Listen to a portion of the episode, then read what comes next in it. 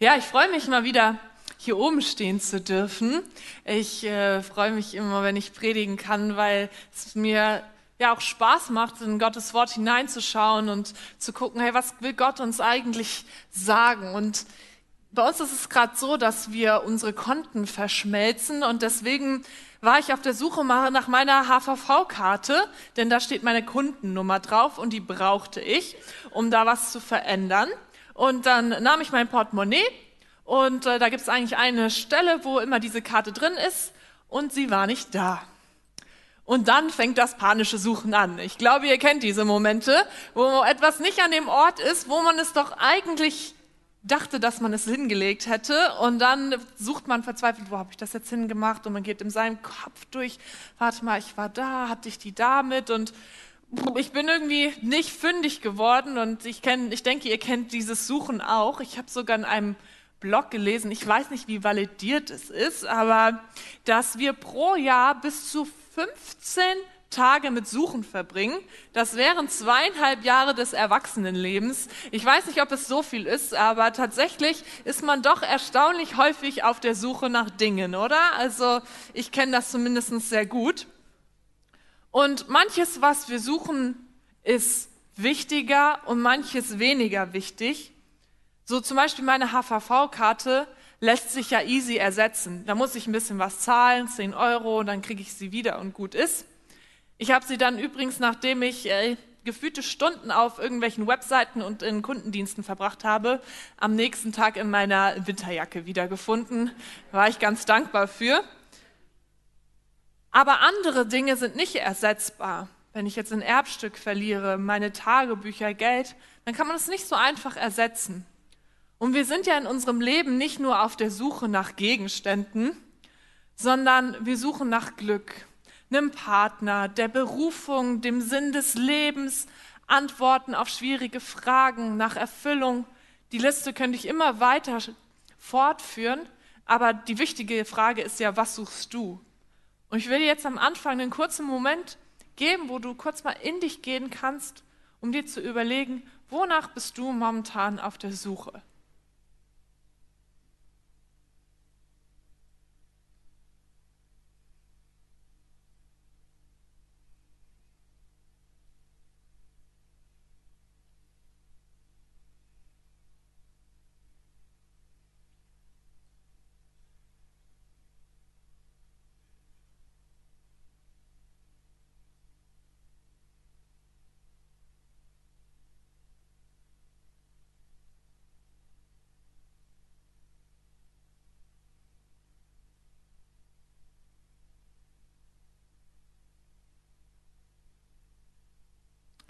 Auf der Suche zu sein, ist ja eigentlich etwas ganz Normales. Aber die wichtige Frage ist, wo suchen wir? Und wir beschäftigen uns zurzeit ja mit dem Buch Amos. Und ich höre immer wieder, dass Leute sagen, oh, so mit dem Alten Testament, damit kann ich echt nicht so viel anfangen. Das kommt mir so fremd vor.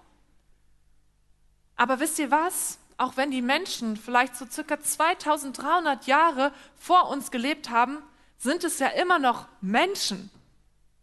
Und ich glaube nicht, dass sie irgendwie sonderlich andere Grundfragen und Bedürfnisse ans Leben hatten als wir heute. Sondern ganz im Gegenteil, mir kommt vieles, was ich dort lese, dann doch erstaunlich bekannt vor.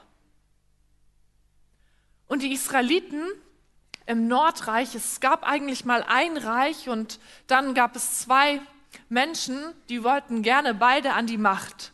Das kennen wir zum Beispiel heutzutage auch noch nur zu gut.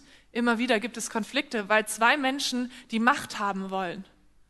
Und sie konnten sich nicht einigen und so entstand das Südreich und das Nordreich. Und Amos spricht hier zu den Menschen aus dem Nordreich. Und auch sie waren auf der Suche. Aber sie waren leider dabei vom Weg abgekommen. Und deswegen schickte Gott Amos zu ihnen, um sie zu ermahnen. Er sollte ihnen aufzeigen, dass sie am falschen Ort suchen und welche Konsequenzen das mit sich brachte. Und wir werden jetzt gemeinsam einen längeren Text aus Amos lesen und ich lade dich ein, lies wirklich mit. Ob jetzt hier bei uns am Beamer oder wenn du deine Bibel selber mitgebracht hast, denn das hilft dir, dich zu konzentrieren auf die Worte, dass sie nicht nur da rein und da wieder rausgehen. Wir sind in Amos 5, die Verse 1 bis 17. Höre Haus Israel, höre das Klagelied, das ich über dich anstimme. Die Jungfrau Israel ist gefallen und sie wird nicht wieder aufstehen. Sie wurde zu Boden geworfen und niemand hilft ihr auf. Denn so spricht Gott der Herr. Wenn eine eurer Städte tausend Männer in die Schlacht schickt, werden nur hundert zurückkehren. Wenn eine Stadt hundert Männer schickt, werden nur zehn lebendig heimkommen. So spricht der Herr zum Haus Israel. Sucht nach mir und ihr werdet leben. Sucht nicht Bethel auf, geht nicht nach Gilgal und zieht nicht nach Beersheba. Denn die Einwohner von Gilgal werden auf jeden Fall ins Exil gehen und die Bewohner von Bethel wird Unheil kommen. Sucht den Herrn, damit ihr lebt und er für Israel nicht wie ein sengendes Feuer wird, das euch verbrennt. Und in Bethel wird sicher keiner sein, der dieses Feuer löschen könnte. Ihr, die ihr das Recht in Bitternis verwandelt und Gerechtigkeit in Grund und Boden stampft. Er, der das Siebengestirn und den Orion gemacht hat. Er, der die Finsternis in den Morgen verwandelt und den Tag in die Nacht. Er, der das Wasser aus den Meeren herbeiruft und es als Regen über dem Land niederlässt. Herr ist sein Name. Er wird blitzartig und mit gewaltiger Macht über die Starken und ihre Festungen kommen. Sie hassen Richter, die ehrlich sind, und sie verachten Menschen, die die Wahrheit sagen. Ihr tretet die Armen in den Staub und nimmt Getreideabgaben von ihnen. Deshalb werdet ihr nie in den prächtigen Steinhäusern wohnen, die ihr gebaut habt. Ihr werdet nie den Wein von den herrlichen Weinbergen trinken, die ihr gepflanzt habt. Denn ich kenne die große Zahl eurer Sünden und Verbrechen. Ihr bekämpft die Ehrlichen, ihr nehmt Bestechungsgelder an und beugt das Recht der Armen. Darum schweigt, wer klug ist, denn es sind schlechte Zeiten. Sucht Gutes und nicht Böses, damit ihr am Leben bleibt. Dann wird der Herr Gott der Allmächtige wirklich bei euch sein, wie es von ihm behauptet. Hasst das Böse und liebt das Gute. Macht eure Gerichte zu Städten des Rechts. Vielleicht wird der Herr Gott der Allmächtige dann doch noch Erbarmen mit dem Rest seines Volkes haben. Deshalb spricht der Herr Gott der Allmächtige, auf allen Plätzen wird man klagen und in allen Straßen rufen, Schlimmes, ja Schlimmes wird geschehen. Ruft die Bauern, damit sie mit euch weinen. Holt die Klageweiber herbei, sie sollen heulen und jammern. In allen Weinbergen wird Wehklagen zu hören sein, denn ich werde hindurchgehen, in deiner Mitte alles vernichten, spricht der Herr. Alright, das sind jetzt vielleicht nicht mehr so auf den ersten Blick die ermutigsten Worte, oder? Und zusätzlich wird auch irgendwie noch so eine Sprache verwendet, die mit unserem heutigen Erleben gar nicht so viel zu tun hat, wenn da von Weinbergen die Rede ist oder andere Worte, mit denen wir eigentlich gar nicht so viel anfangen können. Und das gibt einem dann oft das Gefühl, oh, das hat ja eigentlich gar nichts mit mir zu tun. Aber deswegen ist es so wichtig, dass wir ein bisschen tiefer einsteigen und dass wir uns anschauen, was steht eigentlich dahinter? Was haben die Leute damals erlebt? Was war da eigentlich los? Und plötzlich merken wir, dass es von unserem eigenen Erleben und Wahrnehmen gar nicht so weit entfernt ist. In dem Text ist hier davon die Rede, dass Gott sagt, sucht nicht Bethel auf, geht nicht nach Gilgal und zieht nicht nach Beersheba. Denn die Einwohner von Gilgal werden auf jeden Fall ins Exil gehen und über die Bewohner von Bethel wird Unheil kommen. Der erste König des Nordreiches war Jerobeam der Erste. Und er hatte Schiss, dass sein Volk im Nordreich sich wieder dem Südreich zuwendet, wenn sie nach, Isra nach Jerusalem pilgern.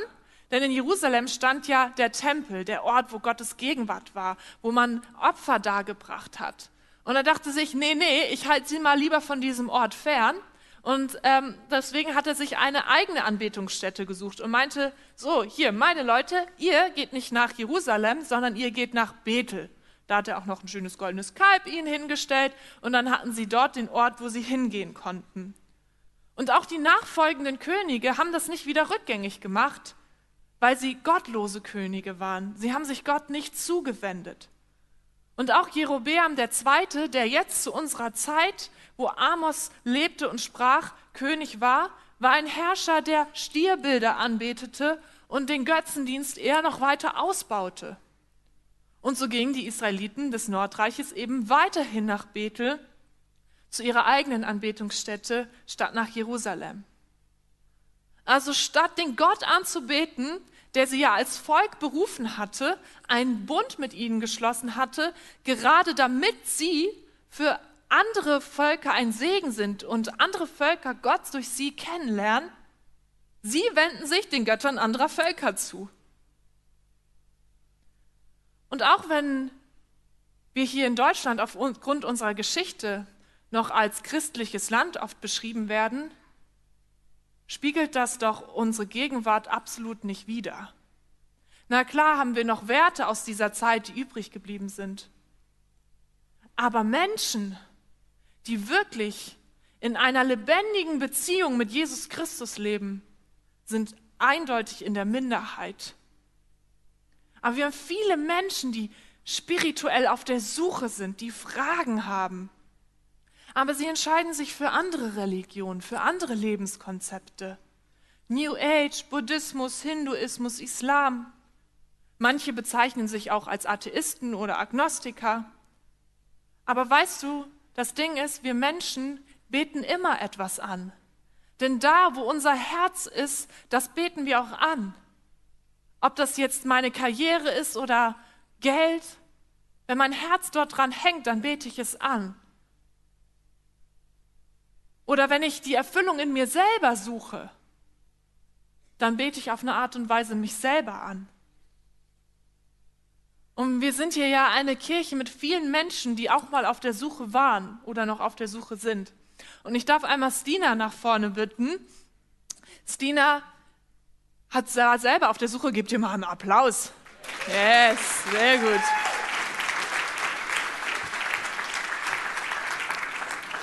Stina war selber auf der Suche und äh, es ist so cool, dass du dich heute so bereit erklärt hast, uns ein bisschen damit hineinzunehmen. Und erzähl uns doch erstmal, was hast du eigentlich gesucht? Was waren so deine Fragen? Ja, also zum einen habe ich den Sinn des Lebens gesucht. Also ich hatte Fragen wie, wo kommen wir her? Wieso bin ich hier?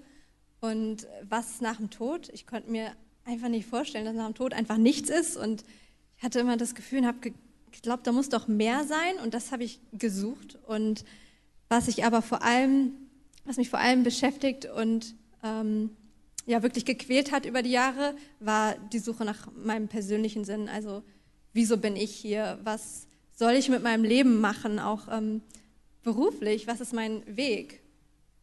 Ähm, genau. Und wo bist du dann, ja, wo bist du auf die Suche gegangen? Wo hast du danach dann gesucht?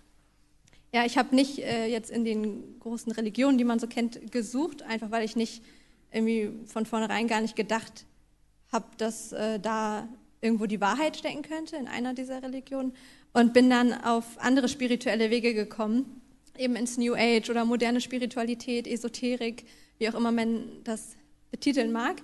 Ähm, ja, und da bin ich anfangs so rein über Persönlichkeitsentwicklung, dann war Veganismus noch ein weiterer Türöffner für mich mit dem, äh, ja, der Ideologie und dem Glauben, der dahinter steckt. Und dann über Bücher, die ich gelesen habe und so bin ich immer mehr in das New Age rein und habe mir da so mein Weltbild zusammengebaut mit dem, mit dem, was mir da begegnet ist an Gedankengut, an Lehren und ja, habe Antworten in Praktiken gesucht wie Yoga, Meditation, Energiearbeit, Kartenlesung, all diese Dinge. Und das Ziel hinter all diesen Dingen war immer mehr Selbsterkenntnis, ähm, Bewusstseinserweiterung, also wie du schon gesagt hast, ich habe letztendlich alles in mir selbst gesucht und ähm, ja, gedacht, dass, dass ich immer nur tiefer graben muss, Dinge an die Oberfläche holen muss, immer mehr an mir selbst arbeiten,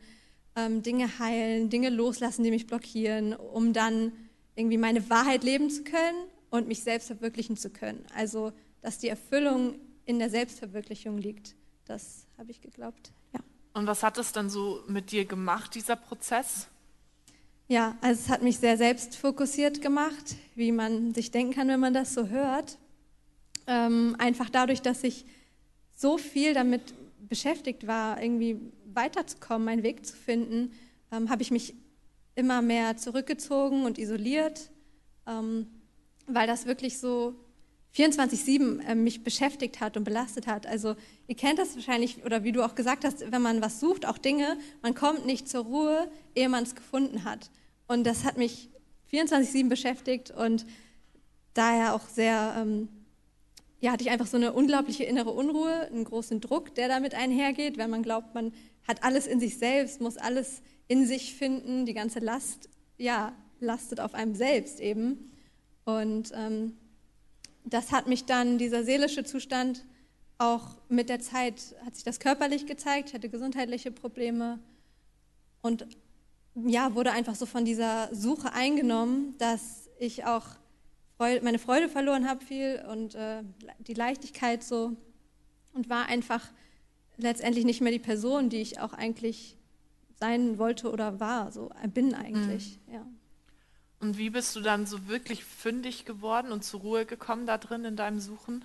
Ja, äh, als Gott die Suche beendet hat, also ähm, es war so, dass ich immer mehr mitbekommen habe, also wie immer mehr Menschen aus dem New Age zu Jesus gefunden haben. Das habe ich so online und auf Social Media mitbekommen, deren Zeugnisse angehört. Und ähm, ja, das hat Gott echt genutzt, mir die Augen zu öffnen. Also auch wenn das unangenehm war, weil ich so dass mein, an meinem ganzen Weltbild natürlich gerüttelt hat, zu hören, dass das, was ich vorher alles geglaubt hat, dass das nicht das Wahre ist, dass das Lügen sind und ähm, ja, aber ich war letztendlich einfach auf der Suche nach der Wahrheit und habe mich damit beschäftigt. Und das hat Gott genutzt, mir wirklich die Augen zu öffnen. Und ähm, ja, ich, es gab so einen Moment, wo er mir sich offenbart hat, so im Sinne von, ich existiere überhaupt erstmal, so dieser persönliche Gott, das hätte ich überhaupt nicht für möglich gehalten. Und ähm, ich habe einen Plan für dich, also das ist, dass er mein Schöpfer ist. Und dann ja, wurde mir natürlich auch bewusst in dem Moment, er hat einen Plan für mich. Ähm, und in dem Moment ist einfach so eine Last von mir gefallen, die ich all die Jahre mit mir rumgetragen habe. Und ähm, ja, ich wusste, dass äh, mein Leben in seinen Händen ist. Ähm, er hat mir Sinn gegeben von da an. Ich alle Fragen beantwortet, die ich hatte ähm, und noch viel mehr. Alles, was ich gesucht habe, habe ich in ihm gefunden. Er hat mich frei gemacht von mir selbst, von meiner Suche und ähm, ja, mir Sinn und Erfüllung gegeben und meinen Weg gezeigt. Hey, was für eine starke Geschichte, oder? Danke, Stina. Gerne. Jetzt studiert sie übrigens sogar Theologie und äh, macht ihre Praxisstunden bei uns. Es ist ein Segen, mit dir auch zusammenzuarbeiten, Stina. Sie ist eine ganz, ganz tolle Frau und ein großer Segen auch für uns als Elim. Und meine Frage an dich ist, wo bist du vielleicht am falschen Ort auf der Suche? Wo ist dein Betel, wo du hinpilgerst und dir Antworten erhoffst und aber irgendwie nicht fündig wirst? Denn weißt du was, wahres Leben und echter Sinn, wirkliche Erfüllung ist eben nicht in uns, in irgendwelchen Gegenständen oder Lebenskonzepten zu finden. Wahres Leben gibt es einzig und allein bei Gott. Und deswegen ist Gottes Reaktion hier auch auf das Verhalten der Israeliten, dass er sie auffordert, sucht nach mir und ihr werdet leben. Einige von euch wissen ja, dass ich in drei Wochen schon äh, heiraten darf. Das ist äh, großer Segen. Und davor war ich auch schon längere Zeit auf der Suche, weil ich mich nach einem Partner gesehnt habe. Und jetzt nicht in dem verzweifelten Sinne, dass ich irgendwie jedem hinterhergelaufen bin, aber trotzdem diese normale Suche und Sehnsucht, die man hat. Und was ich gemerkt habe, dass darin so eine Gefahr bestand, auch zu denken, dass ich dann endlich erfüllt bin, wenn das da ist, endlich angekommen bin. Und auch wenn ich mich sehr darüber freue, dass Gott mir Jonas geschenkt hat, bin ich mit der Suche nach Erfüllung damit nicht angekommen, sondern ganz im Gegenteil, es hat sogar eher negative Auswirkungen, wenn ich von Jonas erwarte, dass er für meine Erfüllung zuständig ist. weil er kann mir gar nicht all das geben, was ich brauche. Und das liegt daran, dass wir von Gott geschaffen sind und wir sind dazu geschaffen, mit ihm in einer Beziehung zu leben. Und wenn wir das nicht tun, dann fehlt uns das. Und nur er kann diese Lücke füllen, nur er kann uns diese Erfüllung geben. Auf unsere tiefsten Sehnsüchte und Fragen hat nur er die Antworten. All unser Suchen sind eigentlich nur oberflächliche Symptome der einen Suche nach dem, der uns wirklich liebt, der uns wirklich annimmt, der uns wirklich erfüllt, der wahres, ewiges Leben für uns bereithält. Und wenn wir am falschen Ort suchen, dann hat das auch nicht wirklich einen Bestand. Da mag es sich vielleicht für den Moment gut anfühlen. Aber wenn wirklich schwierige Situationen kommen, dann bröckelt das ganz schnell. Deswegen sagt Gott hier auch zu den Israeliten, sucht den Herrn, damit ihr lebt und er für Israel nicht wie ein sengendes Feuer wird, das euch verbrennt. Und in Bethel wird sicher keiner sein, der dieses Feuer löschen könnte. Denn in den wirklich schwierigen Situationen werden falsche Götter nicht eingreifen können. Dein Partner, dein Geld, deine Karriere, du selbst, du kannst dir nicht geben, was du wirklich brauchst, um leben zu können. Und es gab aber nicht nur die Israeliten, die mit Gott gar nichts mehr zu tun hatten, die über die Jahre des Götzendienstes ihn komplett vergessen hatten, sondern es gab auch noch die, die so taten, als würden sie Gottesdienste feiern und Opfer bringen und Gott anbeten. Aber eigentlich waren es nur noch religiöse Handlungen. Ihr Herz, das hing schon längst an anderen Dingen. Und das spiegelte sich auch in ihrem Verhalten wider. Es gab einen Teil der Bevölkerung, die durch eine günstige politische Situation wieder Land zurückerobern konnten, was sehr fruchtbar war, und sie betrieben Handel und erlangten ziemlich großen Reichtum. Und anstatt das so dankbar aus Gottes Hand zu nehmen, damit gut umzugehen, das zu teilen, unterdrückten sie die Armen, die die weniger hatten. Anstatt danach zu leben, was Gott ihnen als Weisung, als gute Lebensanweisungen gegeben hatte für das Volk, für das Zusammenleben, entschieden sie sich, habgierig zu sein und die anderen zu unterdrücken. Und vielleicht kennst du das auch.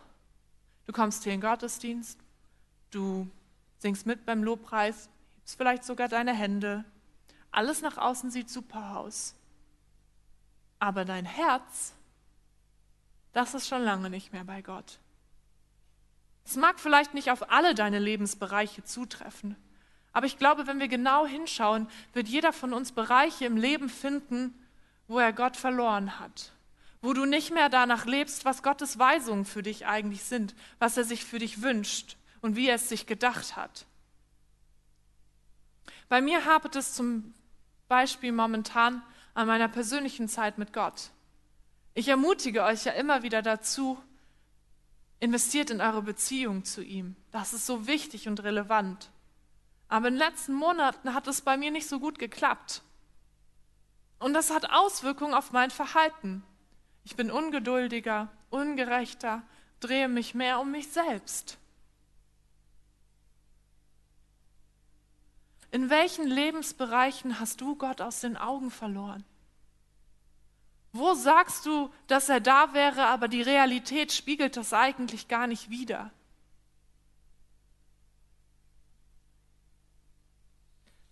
Wenn wir Gott nicht mehr mit allem suchen, was wir sind und uns von ihm verändern lassen, sondern es nur noch religiöse Handlungen sind, die wir performen, dann verlieren wir das Bewusstsein, dass unser Leben und alles, was wir haben, dass wir es Gott verdanken und dass wir vollständig auf ihn angewiesen sind. Und dadurch wird es für uns viel schwieriger, uns von ihm abhängig zu machen und seinen Wegen zu folgen. Das umzusetzen, was er sich für unser Zusammenleben gedacht hat. Wenn wir ganz ehrlich sind, dann hat doch niemand von uns permanent Liebe und Verständnis. Oder? Ja? Höre ich da ein Ja? Ja, ne? So ist das nämlich. Man kann sich Mühe geben, aber manchmal klappt es einfach nicht. Das geht uns so bei nahestehenden Personen, das geht uns aber auch bei Menschen so, die wir nicht so gut kennen. Es ist einfach schwierig, aus uns selber heraus das immer zur Verfügung zu haben. Denn wir brauchen eine Quelle, die uns mit Liebe versorgt und aus der wir schöpfen können. Und es genau deswegen sagt Gott hier auch zu den Israeliten, sucht Gutes und nicht Böses, damit ihr am Leben bleibt. Dann wird der Herr, Gott der Allmächtige, wirklich mit euch sein, wie er es behauptet. Sucht Gutes kann man auch ersetzen mit sucht nach Gott, sucht nach mir, sucht nach meinem Willen. Es ist so wichtig, dass wir eine lebendige Gottesbeziehung haben, in der wir Gottes Liebe erfahren und ihn zurücklieben. Und das wirkt sich auf unser Verhalten aus. Es hilft uns, in unserem Zusammenleben mit anderen, mit unseren Mitmenschen besser umzugehen. Und dann ist Gott auch wirklich mit uns, weil er unser Leben, unser Verhalten auch beeinflussen darf. Wenn Gott hier zu den Israeliten sagt, sucht mich und ihr werdet leben, dann ist es sogar noch existenzieller als nur die Suche nach Erfüllung und Wegweisung von Gott. Es geht hier um das Weiterbestehen des Nordreiches, um das Leben vieler Menschen, die verschleppt werden könnten, die sogar sterben könnten, weil andere Völker ihr Land einnehmen. Deswegen spricht Gott hier auch so deutlich sucht Gutes und nicht, und nicht Böses, damit ihr am Leben bleibt.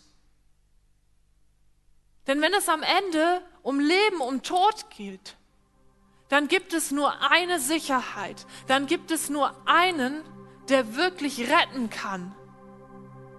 Und man könnte sich fragen, hey Gott, warum drohst du denen überhaupt so krasse Konsequenzen an? Übertreibst du nicht? Aber was er hier vor allem sagt, ist, kommt doch zurück zu mir. Sucht mich. Ich bin da. Ihr könnt mich finden. Ich habe mich vor euch nicht versteckt. Nein, ganz im Gegenteil. Ihr habt euch von mir abgewandt. Ihr habt euch von meinem guten Willen für euer Leben abgewandt. Wisst ihr, mit Gott Verstecken zu spielen ist mehr wie mit einem kleinen Kind, das sich mitten in den Raum stellt, die Augen zuhält und noch Piep ruft, weil es gefunden werden will. Es will gar nicht, dass du lange suchst, sondern es ist da, damit du es findest. Und Gott ist da, weil er sich finden lässt. Wer Gott ernsthaft sucht, von dem lässt er sich finden. Denn es ist für ihn eine absolute Freude, wenn du ihn kennenlernen willst. Oder wenn du wieder zu ihm zurückkehren möchtest, wenn du dich wieder neu für ihn entscheiden möchtest. Gott zu suchen ist die wichtigste Suche deines Lebens. Denn nur bei ihm gibt es ewiges Leben.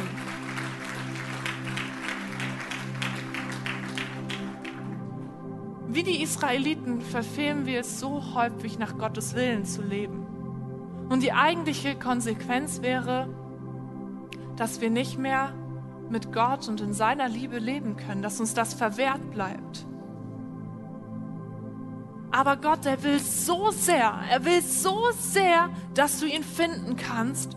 Und deswegen kommt er selbst auf diese Welt in Jesus. Und Jesus, der geht ans Kreuz und er trägt all unser Suchen an den falschen Orten und die Konsequenzen, die daraus folgen. Und er überwindet den Tod, damit du am Leben bleiben kannst. Gott geht den ersten Schritt. Er sucht dich. Er will sich finden lassen. Er will so unbedingt von dir gefunden werden. Das kannst du dir gar nicht vorstellen, wie sehr er sich danach sehnt. Und er steht mitten im Raum und du brauchst nur deine Augen zu öffnen. Er wartet darauf, dass du deine Augen aufmachst und ihn siehst und findest. Gott will sich dir zeigen. Und es gibt verschiedene Möglichkeiten, die dir dabei helfen können, ihn zu finden oder wiederzufinden. Und das Wichtigste ist, offen und demütig zu sein. Wirklich die Möglichkeit in Betracht zu ziehen, dass du falsch liegen könntest. Und Sina hat es gesagt, das ist auch unangenehm, sein eigenes Weltbild, seinen Lebensstil in Frage stellen zu lassen, ist nicht einfach. Aber auf der anderen Seite wartet so etwas Großartiges auf dich. Manchmal sagen Menschen auch, sie hätten Gott gesucht und ich ihn nicht gefunden. Aber vielleicht warst du auch einfach nicht bereit, dein Leben von ihm verändern zu lassen, dich hinterfragen zu lassen, wirklich umzukehren. Jesus sagt einmal Folgendes zum Thema Gebet in Matthäus 7, Vers 8. Bittet, so wird euch gegeben. Suchet und ihr werdet finden. Klopft an und es wird euch aufgetan. Fang an, mit Gott ins Gespräch zu gehen. Du darfst zu ihm kommen, er wartet auf dich, er möchte mit dir reden. Du darfst ihn auch herausfordern. Gott, zeig dich mir, wenn es dich gibt. Stell ihm Fragen, gib ihm deine Zweifel, deine Probleme, dein Suchen. Und du brauchst dich nicht zu schämen vor ihm. Auch wenn du Fehler gemacht hast, du kannst wieder zu ihm zurückkommen. Er wartet auf dich. Du kannst auch mit anderen Menschen ins Gespräch gehen die mit Jesus unterwegs sind. Hör ihnen zu, was sie mit Jesus erleben. Stell ihnen Fragen, löcher sie. Wir haben ja auch den Alpha-Kurs, der morgen anfängt. Wenn du Fragen hast, wenn du mehr darüber lernen willst, wer Gott ist, dann melde dich an nach dem Gottesdienst im Foyer. Wir starten auch Donnerstag mit Rooted.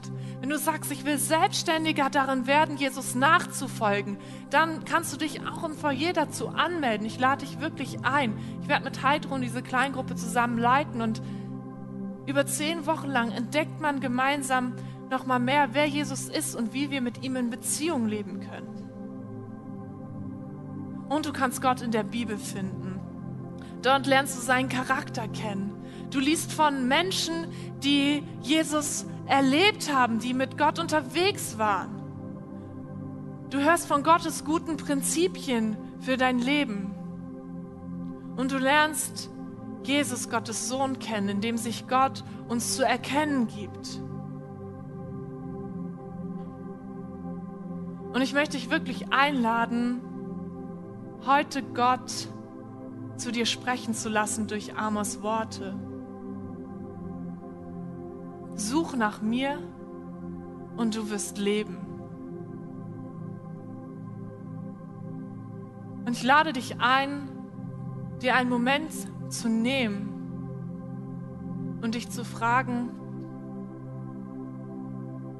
möchte ich das für mich annehmen, dieses Leben? Möchte ich mit meiner Suche ans Ende kommen, bei dem, der wirklich wahres Leben bereithält?